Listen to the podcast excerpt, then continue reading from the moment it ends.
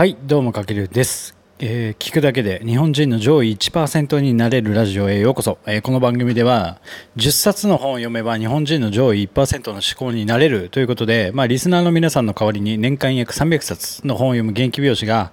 まあ書籍から得た学びだったり知識を共有して知識の蓄積を応援するための番組となっております、まあ、良い思考はですね良い行動を生みその良い行動まあ良い結果につながるということでその思考をアップデートさせていきましょうという感じで、えー、と今回からちょっとリニューアルしてお届けしていきますが今日もちょっとビジネス書のご紹介、まあ、中身はねそのビジネス書をご紹介なんですけども今日はですね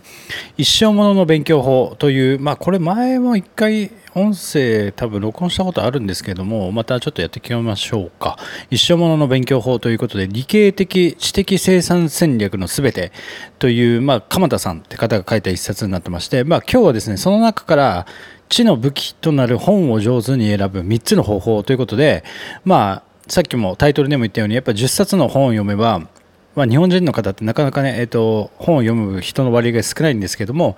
月に10冊本を読めば日本人の上位1%の思考になれるということで誰でも簡単に、まあ、月10冊本を読めば日本人の上位1%の思考になれるということでじゃあそのどんな本を読めばいいか本を上手に選ぶための今日は3つの方法ということで、えっと、ご紹介していきたいと思うんですけど、まあ、この本の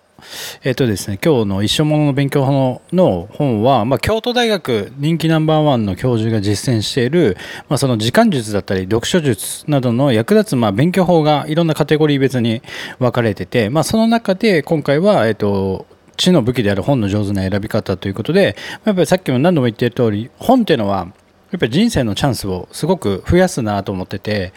要はなんだろう本は人生のこのチャンスをつかむための触媒？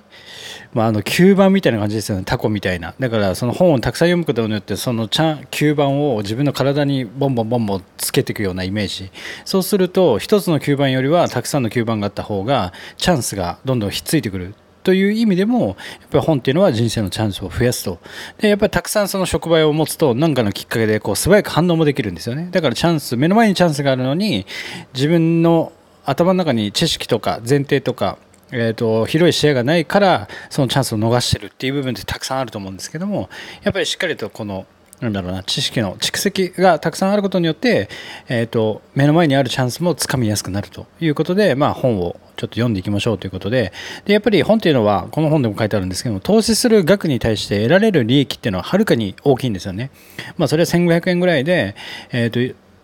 誰かの50年60年70年と生きてきた人生のこう体験談が学べるとかいった意味でも、えー、と利益がはるかに大きいですし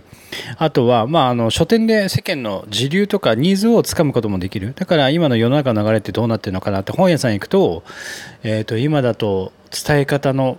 技術とかやっぱりこうクラブハウスが出てきて音声メディアが出てきてってなるとやっぱ今度は話すスキルっていうのがすごいみんな欲してるなっていうのが分かるような感じで本屋さんに行くと大体そういった、えー、とニーズをつかむことができる。で、まあ、何を読むかというと入門書は最低3冊に目を通す。例えば自分がなんだろうマーケティングに学びたいとなったらマーケティング初心者でも簡単なマーケティングの本をまずは3冊読むということがすごく大事でで本も読み続けてくるとこう選書選書眼、まあ、本を選ぶ目というんですけどもが磨かれていくあこの本良さそうだなっていうのがパッと見で、えー、と分かるようになっていくので、まあ、最初はねちょっと分かんないと思うんですけども本をたくさん読んでる人はあこの本絶対いい本だなっていうのがだんだんだんだん磨かれていく、まあ、そういった意味でもこのうんと本を、えー、と読むのはすごく大事。じゃあどのようにして本を選ぶかっていうところなんですけど、まあ、今日の本題としてまず3つあって、えーとまあ、本ね書店に行くと分かると思うんですけどめちゃくちゃありすぎてどれ選んでいいか分かんないですよね。なのでまず1つ目にまずは早く読めそうな本を優先する。で2つ目に世界の名著は触りだけでも読んでおく。で3つ目書評メディアを活用する、まあ、この3つですね、まあ、本を選ぶときに困ったら。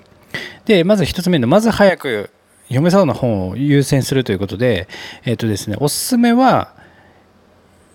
岩波新書のから出てるジュニア新書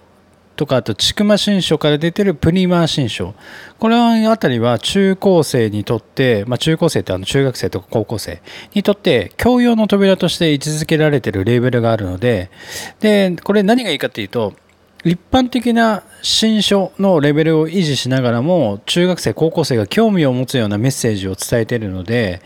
あのすごく分かりあの難しいことも分かりやすくその学生さんに分かるように伝えられているのでなんだろう考えてみたら逆言えば最も高度な表現が求められる出版形式になっているのでなのでまあ読書初心者さんにはとっつきやすいあの岩波新書から出てるジュニア新書、千曲新書から出てるプリマ新書などは、一番初めに読むとしたらすごくおすすめです。あとはやっぱり耳障りのいい本を読んでいくっていうのもすごく大事で、でだんだんね、次第にこう、最初、なんか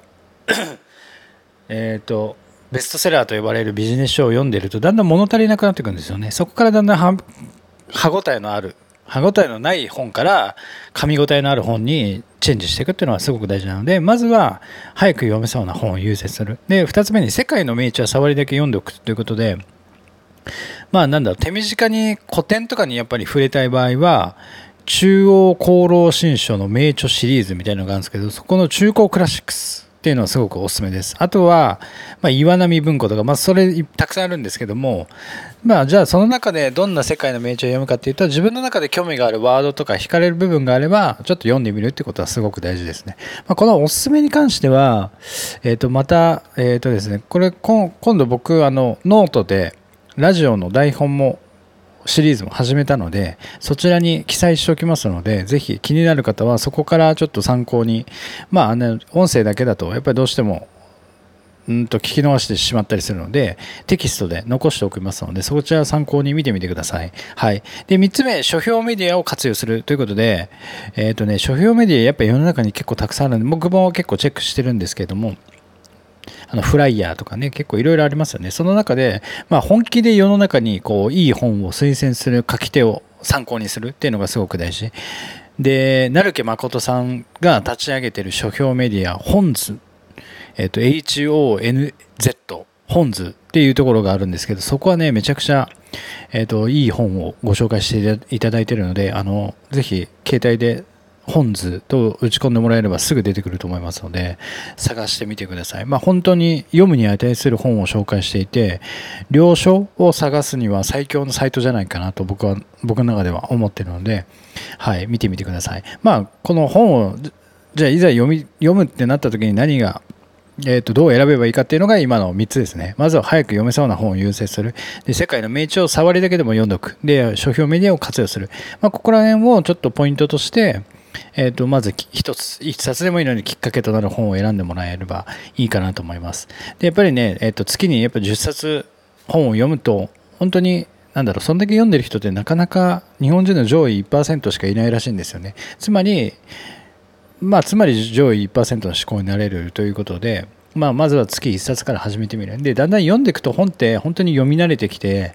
月10冊って結構ね簡単って言ったらちょっと語弊があるんですけども全然読めます、まあ、読み方もあるんでね、まあ、1ページ目から最後まで読む必要もないですし、まあ、そんな感じでまあただいかんせん。やっぱ皆さんビジネスパーソンさん忙しいのでなかなか読む機会はないと思うんで、まあ、この僕の番組で、まあ、代わりにじゃあ本の紹介をしてそのながら聞きで知識を受け取ってもらえればなと思って、えっと、今後も活動していきますので、まあ、今回の内容をぜひ参考になりましたらぜひフォローコメントいいねいただけると大変励みになりますのでぜひよろしくお願いします、まあ、こんな感じでちょっとね昨日からリニューアルしてちょっとね配信テーマを変えて皆さんに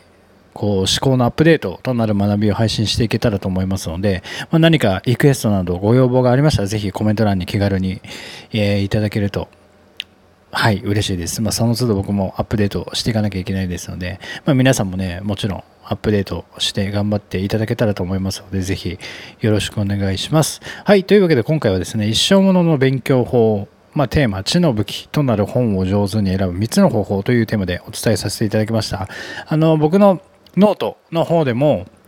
えっとラジオの配信テキストを、えっと、今後載せていきますのでそちらも合わせて見ていただくとより深い学びが得られるんじゃないかなと思いますのでぜひ